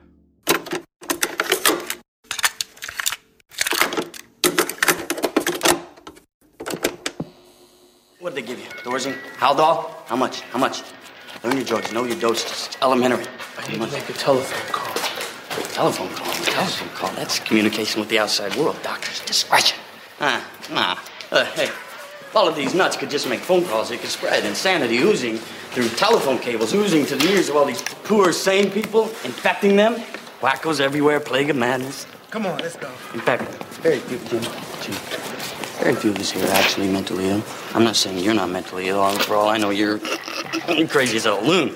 But that's not why you're here. That's not why you're here. It's not why you're here. You're here because of the system. There's the television. It's all right there. All right there. Look, listen, kneel, pray. Commercials. Not productive anymore, at least to make things anymore. It's all automated. What are we for then? We're consumers, Jim. Ah, okay, okay, buy a lot of stuff. You're a good citizen. But if you don't buy a lot of stuff, if you don't, what are you then, I ask you? What? Mentally ill. Back, Jim, back. If you don't buy things, toilet paper, new cars, computerized blenders, electrically operated sexual devices, stereo systems with brain implanted headphones, screwdrivers, miniature built in radar devices, voice activated computers. Take it easy, Jeffrey. Be calm. Right? That's right. You're a very attractive woman.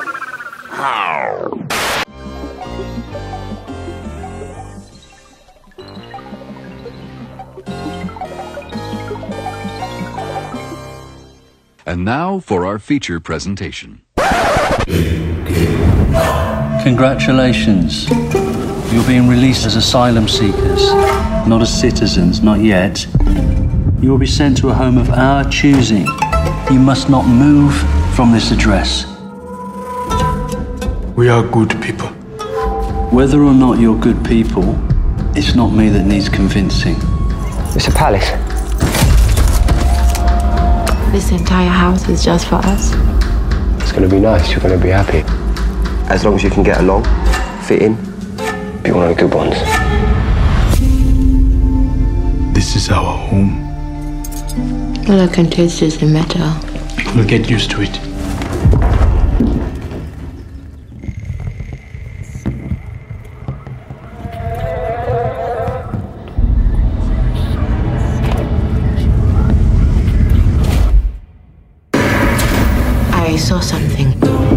In the dark. You have felt it too.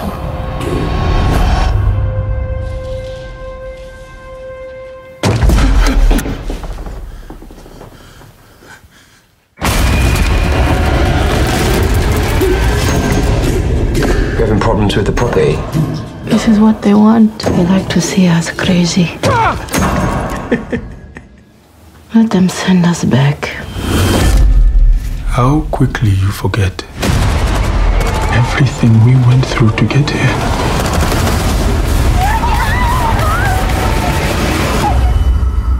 We are not going back. There's no witch. Get down! What is that? Rats. Rats did this. You went outside. This is my house! This is my house!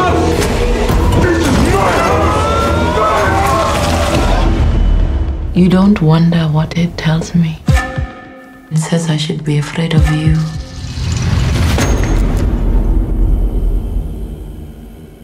I think I might paint this room red. Your ghost follow you. They never leave. They live with you. Whose house runs house? Oh, all right. So a refugee couple makes a harrowing escape from war-torn South Sudan, but then they struggle to adjust to their new life in an English town that has an evil lurking beneath the surface. Uh, His House is a 2020 horror thriller film written and directed by Remi Weekes from a story by Felicity Evans and Toby Venables. Uh, it was released on October 30th, 2020 on Netflix. So they picked it up. Uh, Remi Weekes uh, doesn't exist on Wikipedia, unfortunately, so I can't click on him. Uh, but uh, who's in this bitch? Uh, we got uh, one one Wunmi Mosaku as uh, the main character. Rial. Uh, you might recognize her from Lovecraft Country. Uh, that's one of the sisters. She plays the sister of. Uh, she plays Ruby uh, on that. Um, but she's also been on. Uh, let's see here. Other stuff I've seen her in. Uh, Black Mirror. Uh, she was uh, on the episode Playtest. Remember that? You ever seen Black Mirror? Yeah, and apparently Fantastic Beasts Yes. and where to find them. Yeah. Yeah. Uh, that's the one. Uh, what's his face just got fucking fired from, right? Johnny Depp's. Yeah, Johnny Depp. Yeah, yeah, yeah. Johnny Depp. So, um, yeah. So she plays the main character, Rial, or Rial. I don't figure. I don't know how to say. Rial, Rial. Uh, and then we got uh, Soup, Sope Dirisu uh, as Bol. Uh, you can find him on the Huntsman, The Winter's War. Um, and uh, a bunch of other shit. He's got a new one coming out. Um, TBA says Silent Night, upcoming comedy film written and directed by Camille Griffin. Um, and then on TV has been under and Black Mirror, so that's cool. Two Black Mirror, uh, he was a man in prison under the episode Nosedive, which is, I believe, the episode Nosedive, if I'm not mistaken, is the social media one where um, the people like you know they they like your status or whatever, and like that was Yeah. like your your currency in the world. Remember that? I like you. Yeah. Uh, and then we got Matt Smith. We know him. Everybody knows him, right? Doctor Who. Doctor Who. Dr. Matt Smith, bro. That's who that is. Uh, he's got the nicest hair, uh, young face. uh, but you also know him as uh, uh, Mark from his house. Uh, he plays the uh, kind of in between helpful and kind of just doing his job guy. Personal favorite of mine, Javier Bo- Botet, is in it too. He plays one of the uh, one Yeah. of the spooky beans. Yeah, and then we also got uh Cornell Salmon John. Um he also played uh he helped out with the witches. But uh that guy well we'll go back to Javier Botet cuz he's got some good work on him too, but uh um we got him here on uh he's also in Fantastic Beasts, Jack the Giant Slayer, uh Chronicles of Narnia. Wow. it's like it's like I could see the future, bro, of land of mysticism. um, Javier Botet. While I was watching this movie and it got to that scene, I'm not going to say the scene because we're going to describe it a little bit better. I was like, Yeah. if Javier Botet is not in that fucking suit, I don't know. I don't know who is. You know what I mean? But Yeah, uh, we got uh he shares my last name, Javier Botet Lopez. Uh is uh you know him, he's a Spanish actor with Marfan syndrome. Um he's he was uh, the title character in, in Mama, um The Mummy. He's uh Slender Man in the 2018 film. Uh Crimson Peak, The Conjuring 2, It, uh It Chapter 2, uh Scary Stories to Tell in the Dark, Insidious. The list goes on and on and on and on and on. But yeah. I was happy it was an actual suit. Huh? I was happy that it was an actual suit. Yes. Yeah. Uh, I mean, in the beginning, it was a little CGI, but it was like a married CGI, and then you could see where they broke away and did practical, uh, which was awesome. So, uh, speaking of awesome, is this movie awesome? Yes. I, I went in with no expectations. I didn't know too much about it except what you had told me previous. And just from the get go, I was like, wow, the atmosphere is spot on. Like, you care so much about these people, you want them to succeed. Yeah, hundred percent. Because like like we said uh, um, in the beginning, uh, describing it, um, South Sudan, uh, war torn South Sudan. So like that's the thing. Like like I like straight up horror movies, like slashers and shit like that. But I really like something about like actual horror, like real life horror mixed with fantastical horror. Like just Yeah. hits me a little different. You know what I mean? Yeah. Because like, and I feel like it's it's probably like a like a more nuanced thing because by the end of the movie we realize, you know, like you know what's going on. Like I made some notes because Yeah, I um, made notes because there's there was some like differences like uh, uh, obviously like the plot and all that stuff like you get it off the rip at uh at face value you know that they're you know refugees um they tell the story of them coming over uh you know escaping and then actually being uh seeking asylum um but like the scene where they get called to the gym to find out that they're gonna get housing like there's a dude on his cell phone he could give a fuck Yeah, yeah. about these people and then they're like we're we're the good ones and then yeah. Now later on, now that I hear that again, I'm like, holy shit! Like that hits harder now when he's like, "But we're good people." yeah And later on, you when you re- the whole shebang, you're like, "What the hell?" yeah you know so like you know um you know and then just uh, like some of the lines like he says you know like because you know they're they they go they're going back and forth as far as like assimilating and still trying to maintain like who they are to an extent at Yeah. face at face value uh, uh, you know at uh, uh with the, the the thinnest veil that they provide in the beginning. Uh, you know, and they say things like you know born again, and then even when he starts hearing weird shit, he's just he just attributes it to strange country. You know what I mean? So Mhm. like, Yeah. you know, but because that was like one of the things with like uh like the pacing of the movie uh and the plot points. Uh to me um i felt like they moved ahead not too slow. Um Yeah. but uh I, too, I thought it was kind of spot on because right when you thought a scene was going to drag on with the emotional side of it, you could you could feel the connection between the two characters. You're like, no, like she really cares about her husband and vice versa. Like it has to be drawn out a, a little bit, but it was never too much. It wasn't overbearing at No, it all. wasn't. Yeah. So, um, and then as the story progresses, you know, um, like he goes outside, like he hears like they're just having a, the the you know they lay down, they're listening to music, and like that instance when he turns off the the phone, you know, the Spotify on the phone, um, Yeah. and then you hear someone humming. Like I don't, I couldn't tell if it was into the tune of the song he was just listening to, or just humming. That, that scared me, and I don't jump easy. But dude, when I hear the humming and then that thud that happened, I haven't jumped for years, and this movie made me fucking jump, dude. Like I almost fell off the couch. Yeah, yeah, yeah.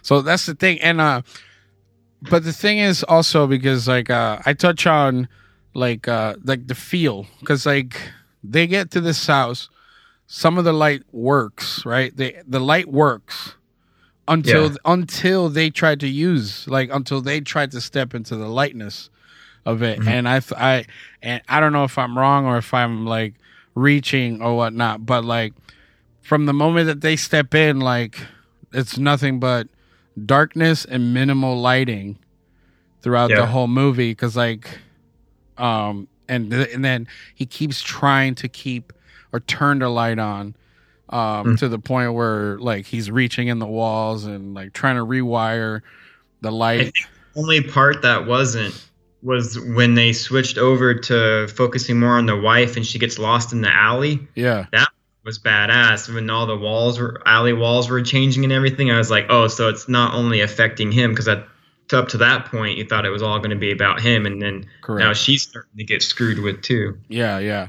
And that that was like the juxtaposition that I that I did like because while the husband uh was shrouded, I mean there's so many scenes like the way that they shot this, like the framing, the lighting choices, like it created the the anxiety and the like closing in space that you Yeah, for ended sure. up that they ended up having to fight out of. You know what I Mhm. mean? And it was like but again, it was cemented in truth and like real life because they were told at the beginning, like, this is what you get. You can't leave this house. This is your house. Uh, you can't leave here. You can't do anything else. You can't try to get out. You are out on bail. You are sequestered to this location. So Yeah. it was like, it was kind of like, you know, and that was like my main thing with with the the with the light like he kept trying to turn the light on and then like by the end of the movie uh you realize that it was kind of like a like darkness versus light type deal because you know sure. um and whatnot because like there's a scene where he goes outside gets a haircut everything's fine and he gets home and it's like i by the by the end of the movie what i realized was that whenever he stepped out of that and was out on his own like everything was roses because he wasn't thinking about what he what he'd done or what he was a part of. It was kind of like, you know, like when he went to the mall and looked at the dude wearing the gray polo and the slacks, and like he was trying to like assimilate to that point, but I felt like he was trying to hide in plain sight type of deal. Yeah, and you start as you start to uncover reasons behind all of that. Like, dude, you can't escape what what happened in the past. You know, Yeah, it's yeah. always going to be there. The you know, and it was interesting to see him try really hard to hang on, but like you were saying, it was beautifully shot with all the lighting effects. Um, everything was spot on. The camera angles, it made you feel claustrophobic. And I don't remember a movie that has ever really done that except for like The Descent or how we talked about Sinister. Yeah. I mean, this one was just like I went in with not knowing that much and not really expectations, and I was like, wow, that was really good. That was phen- almost like yeah, phenomenal. I'll, say phenomenal because you didn't see any of the twists coming, and some of the most beautiful shots too were when he when the ocean started to come up in his in his visions. Dude, That- yeah. That was int- that was interesting as hell. I was like, oh, that's where this is. Go- okay, now I kind of am starting to see the for what it, what he is. Yeah, and that's what like uh like you know because when it starts, you start thinking like, okay, they're gonna do the same old trope of like uh you know possession, how possession movies work, where it's Yeah. like isolation. Um, uh, what's the other one? It's it's like three things. It's like uh, crit like the isolation. Fuck, isolation. I don't have to watch the con. You have to watch the con. That's what, yeah, that's where it was from from the Conjuring. I was trying to see the chalkboard in my mind right now. Oh, infestation, oppression, posse- Oh, yeah. possession, and then yeah. So yeah, so that's what I thought. Like in the beginning, like I was like, all right, so this is gonna be like a possession type film, you know, because the beginning uh, of the movie has a separation feel to it, you know, Yeah, um, because they start, uh, I guess not mad at each other, but she's like, "Oh, you went out today," and then he keeps going out, and then when she tried to go out, like you said, that scene, it was like you know, and then even people that she thought would be allies to her, which were those teenagers, were shitty to her. Yeah. You know, Yeah. and she was even trying to speak. that really surprised me because I was like, dude, there's gonna be a rape scene. Like, no way, that's not gonna happen. Yeah. But I mean, and uh you know, she even tried she even tried talking to them and like what she perceived to be like you know their their language. And there he's like i don't know. We speak english here ma- ma'am. And like talking Yeah. shit to him. So it was like you know and then she went home and she was confused and like all this stuff. And then like but he's chilling. And then he's like oh i uh i lost track of time. So it was kind of like and we've seen this before where like and then he even goes like at one point he's like you can't be home by yourself all the time in your head like thinking like that you know what i mean but uh yeah i mean completely flipped it towards the end. well that's the thing like when she starts talking about the you know and then oh but so before we get there so then i started thinking like okay maybe not a possession film because i started also thinking like outside of the space and then like why they got there and why they were there and then i was like is this like a ptsd unchecked grief or like an like a sins of the father type deal oh yeah. hmm you know what I mean? Because, like you said in the beginning, you when they went to her, and you're like, oh, it's also attacking quote unquote her. So then, Mhm. like, uh, you know, but then when she gives them the witch talk, you know, and then they start throwing that in, you know, and he's like breathing all hard in that story, dude. That's that fucking whole scene. If you remember, was lit up by the candles. Yeah. and then he hands her the fork and the fucking knife because he's trying to forget the Yeah, past. He's yeah. trying to totally be like, we are not those people anymore. Uh, Mm-hmm. and then all she says is like, I can't. I all I can taste is the metal. And then Yeah. like he goes, you'll get used to it. And then like you know I and I don't know if that's even nuanced because like you know like blood tastes like metal, so it was like you know, I don't know if that had anything like that. If it was just straight up like I don't like eating with a fork because it tastes like metal, Um, she says, "I can see the lies in your eyes." Dude. Or I know I'm a liar because I'm looking in your eyes, and I was like, "Oh my god!" dude. And the way he's Uh-huh. the way he's framed and lit up, where it's just like you can't see the the the bottom half of his face, and it's so dark there, so you can't. e- All you see is the eyes, and then it like she it does like that weird like because you're a liar. You know what I mean? Yeah. And it was so fucking cool. Uh, the other scene that I thought that uh was awesome was because in that same scene he was like, "Next time we're trying the fucking table." You know what I mean? Yeah. And then the next scene when they're having dinner, they're at the table, and then it pans out because she's not happy at all. Um, and then he's like, "You know what? You can't be in the house anymore. We're gonna find you something to do tomorrow." And then like it pans out, pans out, and the it's just fucking like a, a shitty wall, broken down home. Yeah, that was so surprising. I didn't see that coming. I was like, "What in the hell?" Yeah. And then and then it pans out to a shallow uh fucking shallow water grave. So Mhm. and that part was fucking cool with the, the dead people coming out of the water. Oh, yeah. You Yeah. know? Um but yeah, I just thought that there's a lot of symbolism for uh the light and the dark and also um attributed to like a mental state type Mhm. of deal in the in the movie like or like mental you know some kind of uh disease or whatever. That's where i thought it was going because he's like you know you're crazy and which could have been the case you know? Could have been the case um you know? And then um and then because you know he's trying to totally lose himself his old life and assimilate and she's not. But then you find out why she's not you know because you know the the atrocities you know? And uh because she has her scenes where uh she tries to leave the house because he tells her fuck you you're not going anywhere because when she tells him the witch story he starts seeing more of it he starts denying it and then it gets turned up even more where he's attacked even more Yeah, that part where they're climbing all over him, oh, and choking his ass out. Fuck. Yeah. And, and it's all saved by the light, stepping into the light that he didn't he doesn't have. He, he's using artificial life to save himself. Mhm. You know what I mean? And Yeah. it's uh you know, I don't know if we want to give too much of the the thing away, but uh The whole bus scene just took me for a loop, dude. I was like, no fucking way. That's real.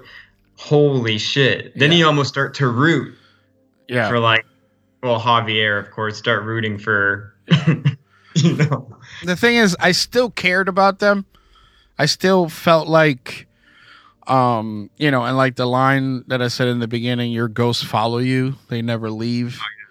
Mhm. um they live with you. And uh and that's the thing like it's that's that's true. You know what i mean? Because like while i took the movie to be a huge metaphor i don't think that you know, while there were the, the effects in this movie were awesome as far as like, you know, the the the, the creatures or whatever you want to call them, zombies or you know whatnot, um, were awesome. But I felt like I took this movie as a legit metaphor for guilt, grief, and loss. Yeah, for sure. Because when, not to give too much away, but you put these people that are in fear trying to escape from a real horrible situation in their homeland and trying to better themselves. And the way that he went about it, like you're being pushed, like with the deepest razor to your throat, like you're gonna have to make tough decisions. Yeah. But decisions always have, you know, Yeah. I can't think right now. It's, that's a, it's a consequence, and that they're, they're a victim. There they're go. they're they're uh, one hundred percent victims of their circumstance. Yes, that's what I because you know because they're seeing because I mean if you know anything about the South Sudan stuff, um, you know it's no secret. Um, you know there's warfare is always Yeah. happening. um, so they're seeing people being gunned down like hundred meters behind them. You know, so it's like you know what do we do with this? You know, so I felt like the ending scene when you know because even Mark. Um, Doctor Who when he comes back in because like they even they he tries to hold his shit together at the office for that particular scene, and then like but she's like, did you tell him about the witch? And the look he gives her, like, bitch. you're talking crazy. And then like when they ask her the same question at the end and they both say, Yeah. So it's like I was like, holy fuck, this is fucking awesome. And it was like, yeah, we see we see what we've done. We're gonna live with what we've done. We're Yeah. still the good ones. And this is our home. And I was just like, fuck. Like this is fucking awesome. And it's like that that you know, the room, you know, what happens, like I said, I don't want to give too much away, but because I want people to see this if you haven't seen it yet. Um but like how it closes, I thought that that was all like inside, not not vi- like visual manifestations. It was definitely super metaphorical throughout the entire what one hour and forty minutes, one hour thirty minutes. Yeah, it's an hour and thirty. Yeah, Yeah, because like legit, they were like, "Well, we can't turn and burn, so we have to accept what happened." You know. Yeah. And dude, legit, when they start fucking, I just want to talk like more about it. But like me, maybe me and you, once we stop, we stop recording, we can talk more, but in depth. But um, yeah, it was fucking beautiful. I love. I the movie's awesome. Like legit. Uh, the pacing, the plot points, the twist, the effects, um, the whole thing, you know, getting under the skin type deal. That's like real feelings when you have something that you're you're trying to ignore. yeah. You know what I mean? So, um, yeah, and that that's the thing because like, you know, it's and that's the thing. Like this movie is, you know, I don't think about like, uh, you know, um, let's see, like other other instances where I've seen something like this, or uh, and I don't know if you've seen it yet, but like the haunting of Bly Manor. Yeah, I saw the first episode. I Uh, haven't. finished all the way so like they explore the overpowering feeling of guilt yeah, uh and it but it's told through ghosts and like you know poltergeists and that kind of stuff so like i mean it's and that's the thing like you know demons and hauntings per like personal hauntings you know can manifest you know hallucinations and yeah. you know that type of stuff and Our uh, our grief, our transgressions, our regret can haunt us. So it does build up in us, and anything can manifest out of out of that. Yeah. So I feel like him breaking the wall down and all that stuff, trying to, and I felt like that part, like yeah, while he was trying to get to whatever was behind the wall, uh, it seemed more of like a, uh, a, a a last ditch effort to, I guess, expand the room. You know, to Yeah. where it was kind of like where he could see everything type of deal, because of the lack of light again, uh, and just being engulfed in darkness you know? But uh yeah guilt and remorse. It's a fucking motherfucker i tell you that. You know? I have here uh eight things eight things you need to know about poltergeist. Because i mean i guess you could put this as poltergeist tea, right? Yeah, it Yeah. could. um so it says here uh some believe that emotional stress can cause some of that activity. You know? So but uh yeah uh that's uh i mean you got anything else for it Uh, just I just can't believe how good of a Netflix. I mean, Netflix has been coming through a lot with the movies, but as far as like you're talking about the metaphorical sides of it, me being a writer, I could just I fell in love instantly, and seeing all of that, paying attention to the dialogue, getting the feel for these characters, it's just a really really good, great film. Yeah and that's the thing like i felt like this movie gave you two starts once you Mhm. get to the um the lower third of the movie you know the last 20 minutes half hour it gives you a restart because now you see like you said earlier like you now you see everything else with different eyes Mm-hmm. as far as like you know them getting there and all that stuff and like that's why like when he asked the when, when you find out what happens and then you remember that he asked the question when they were given the housing like what did we do? Why are we are we special? Because he Mhm. feels like they don't deserve, and you find out why. Yeah. Yep. You find yeah. You know, And so that's that's just the that's just his past transgressions coming up because not to give too much away, but just when that part did happen on the bus, I just I was like, no fucking way. Like did not see that coming from a mile away and I was like, what a piece of shit, dude. And then like what happens prior to that or not prior, I'm sorry. Af- after that as the movie progresses and you're like, "Oh wow, so that is the grief portion." Yeah. No sh- dude's fucked up. So I could see it how you were saying, like, okay, no, he's suffering from the PTSD or whatever. But then you start to realize, like, no, it's a whole, yeah, it's a whole pie of stuff, you know? Yeah, it's a new. It's very. There's a lot of slices to that lasagna. You know, there's a lot of a lot of layers to the lasagna. Um, but right now it's sitting at hundred percent on the thermometer, uh, and then uh, it's at uh seventy six percent with the audience score. So I mean, it's doing well. Uh, the uh, cinematography is awesome. Uh, again, I'm gonna reiterate the pacing's pretty good. Uh, there's no, but see, that's the thing. Like a movie like this, I don't care if it moved at a snail's pace because the story is so good that, like, even if it took, if, even if they were on one scene of him sitting on the couch for five minutes, feeling isolated and just the heaviness of the world, you know, would make sense because of the subject matter. You know what I mean? Yeah, the whole context of things, you would, it would be okay for him to do that because you're already feeling there's so much emotion behind every word of dialogue, behind every camera angle, behind, like you said, the lighting, and just one big metaphorical trip of regret and transgression. It's It was good. It was good, and uh, I recommend it. You recommended, so you know.